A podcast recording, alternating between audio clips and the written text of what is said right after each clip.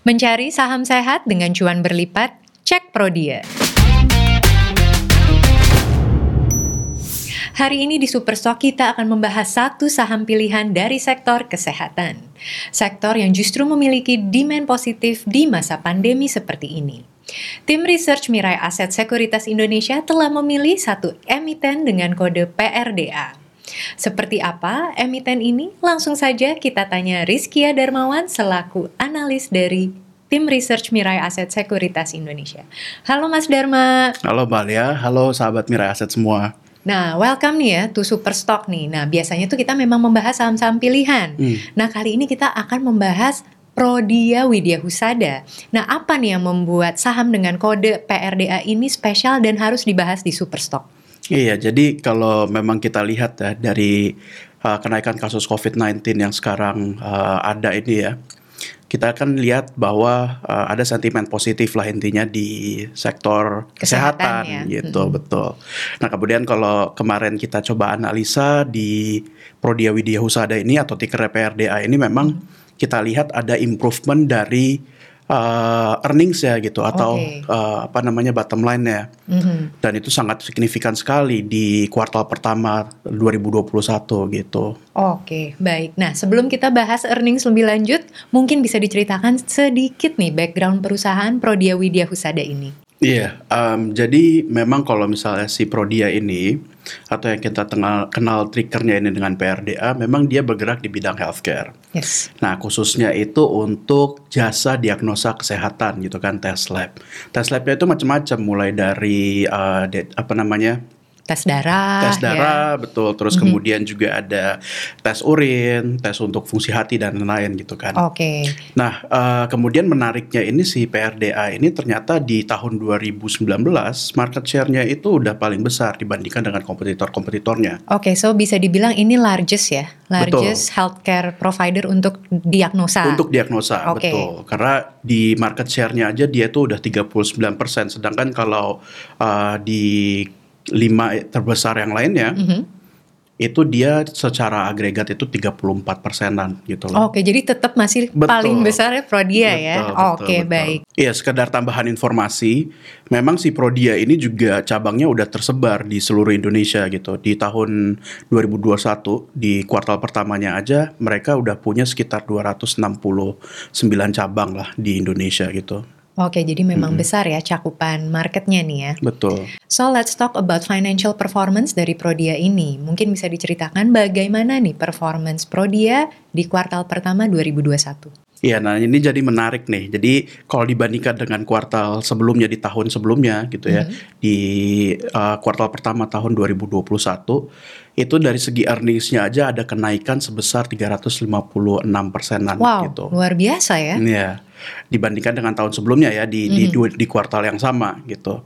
Sedangkan kalau dari segi revenue-nya aja itu dia juga ada uh, kenaikan yang kuat juga gitu sekitar 59 uh, sampai 60 persenan okay. yang tadinya di sekitar 390-an sekarang jadi ada di 625 miliar gitu. Oh fantastis sekali ya Iya memang menarik banget ya kalau dilihat dari uh, performance keuangannya karena yang pertama si revenue ini bisa kita lihat beberapa faktor-faktor uh, penggeraknya gitu kan kenaikan yang cukup signifikan ini.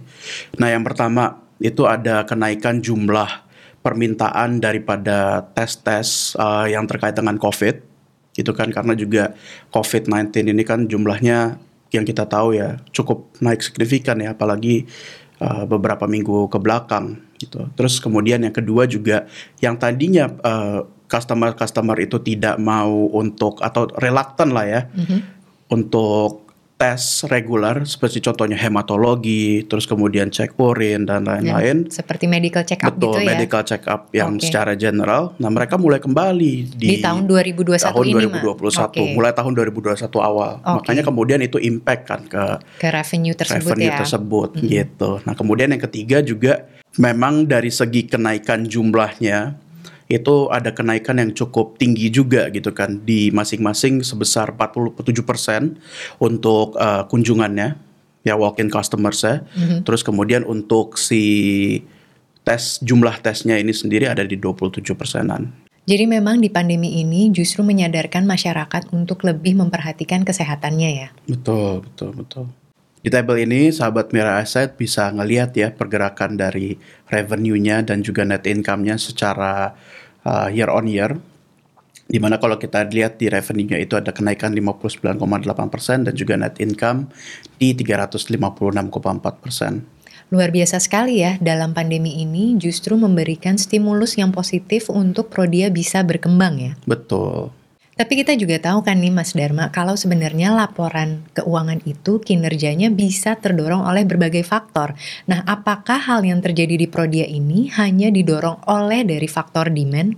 Iya betul, dari segi biayanya memang sangat efisien, di mana cuma ada kenaikan satu persen dibandingkan dengan kuartal pertama uh, di tahun sebelumnya, gitu di tahun 2020. Nah, biaya yang efisien ini berhasil dicatatkan karena ada beberapa faktor, okay. gitu.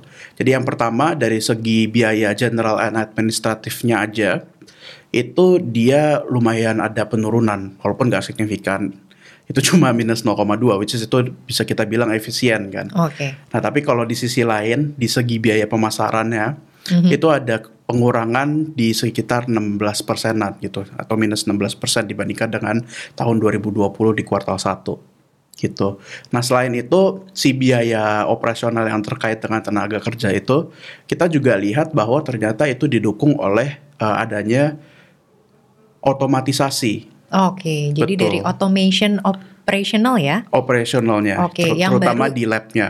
Oh, betul. Oke, gitu. dan ini baru terrealisasi di 2021 ini ya? Ya, mungkin inisiasinya uh, udah dari tahun sebelum-sebelumnya, tapi baru mm -hmm. kita kelihatan bahwa oh ternyata efisiensi ini berhasil berjalan ya? Mm -hmm. atau berhasil, betul. Berkat adanya efisiensi biaya ini, terlihat di tabel ini bahwa secara keseluruhan EBITDA margin dan juga net marginnya dia ini uh, meningkat gitu di tahun 2021 kuartal pertama. Di mana kalau untuk EBITDA marginnya itu aja ada di 38,9 persen, sedangkan net marginnya ada di 25,4 persen. Nah, dibandingkan dengan tahun sebelumnya, di kuartal pertama 2020, itu EBITDA marginnya ada di 16 persen dan juga net marginnya ada di 8,9 persen gitu. Nah, satu lagi yang mungkin bisa kita catat nih Mbak Jadi di uh, kuartal pertama 2021 revenue-nya ini juga dikontribusikan sebesar 17% dari tes-tes yang berelasi dengan COVID-19 gitu. Oke, jadi COVID related test nih termasuk revenue contribution yang lumayan besar ya? Lumayan, betul, betul. Oke. Sejak kehadiran COVID di tahun 2020 kemarin, berbagai bisnis itu melaksanakan adaptasi terhadap strategi yang baru. Bagaimana langkah Prodia menyusun strategi di tahun 2021 ini? Iya memang menarik ya kalau kita ngomongin tentang bisnis strategi yang dilaksanakan sama Prodia ini terkait dengan pandemi COVID-19 ini semenjak tahun 2020 gitu. Dan bisa kita bilang bahwa Prodia ini adaptasinya juga cukup cepat gitu. Jadi yang pertama mereka ini strateginya adalah mereka terus mengekspansi jaringan-jaringan outletnya mereka yang tersebar di seluruh Indonesia. Itu yang pertama gitu kan. Terus kemudian yang kedua karena mereka tahu bahwa tes kesehatan ini juga ke depannya pasti orang butuh gitu kan. Jadi memang mereka juga mengembangkan kapabilitas tesnya mereka. Dalam hal dalam arti apa? Yang pertama itu mereka memang menambahkan jumlah outlet mereka atau jaringan-jaringan outlet mereka yang tersebar di seluruh Indonesia. Kemudian yang kedua, mereka juga meningkatkan kualitas tes mereka, baik dari variasi yang memang ditawarkan, kemudian juga peningkatan dari hasil akurasinya. Nah, di sisi lain, Prodia ini juga menariknya ternyata mereka juga mengembangkan mobile app-nya mereka. Jadi memang salah satu fokus strategi dari Prodia itu sendiri ke arah digitalisasi ya, setelah keberhasilan otomasi yang dilakukan di operasionalnya. Nah, terkait digitalisasi nih, kita melihat banyaknya perkembangan teleservices, termasuk hal ini ada di sektor kesehatan. Bagaimana Prodia mengantisipasi market behavior untuk level of acceptance teleservicesnya? Iya, memang kalau misalkan kita melakukan ground check, walk-in customersnya juga masih banyak gitu kan. Tapi dengan adanya mobile app ini, dan kalau kita lihat ternyata ini juga cukup menarik gitu perkembangan mobile app-nya ini. Karena yang pertama, dari segi revenue-nya aja di laporan keuangan ya, ternyata user yang dari uh, mobile app-nya ini udah kontribusi sebesar sekitar 4%. Oke, jadi udah cukup lumayan ya sebenarnya. Betul, dan kalau kita lihat juga ya, sepanjang tahun 2020 sampai dengan 2021 kemarin, terutama di kuartal pertamanya, ternyata user daripada mobile app-nya ini udah berkembang juga 15 sampai 20 persen gitu. Jadi ya bisa kita bilang acceptance-nya itu cukup baik dari masyarakat terhadap adanya uh, teleservice teleservices ya? itu betul. Karena kalau kita lihat dari peningkatan home service-nya aja melalui app itu udah sekitar 40% gitu kenaikannya semenjak pandemi. Nah ini ada yang menarik juga nih selain dari mobile app-nya sendiri. Mobile app Prodia ini juga ternyata sudah melakukan inisiasi kerjasama dengan berbagai macam platform-platform digital lainnya, khususnya di bidang healthcare, dan kemudian juga ada di bidang travel gitu kan. Nah untuk healthcare-nya sendiri itu ada di Halo Dokter, kemudian juga Halo Dok. Nah ini untuk uh, menambahkan patient-patient atau customer-customer yang referral gitu di di platform melalui platform digitalnya si Halodoc dan juga Halo Dokter ini.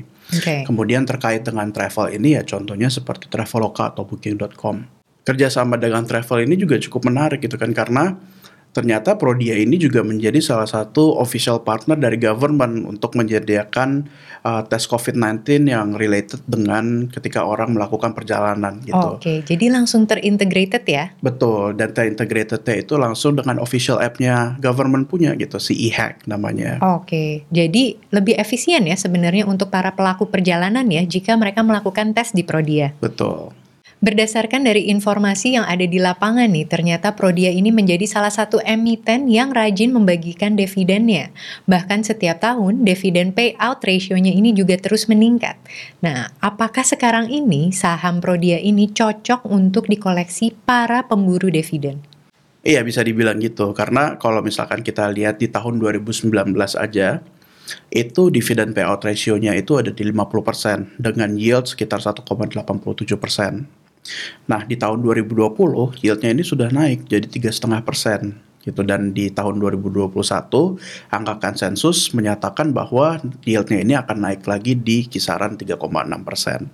Oke, ini adalah final question nih terkait saham Prodia ini ya. Bagaimana dengan valuasi dan potensi saham ini dalam jangka waktu dekat?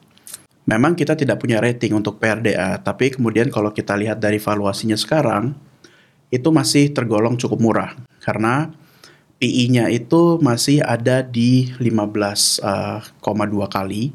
Itu di mana standar deviasinya ada di minus 0,9.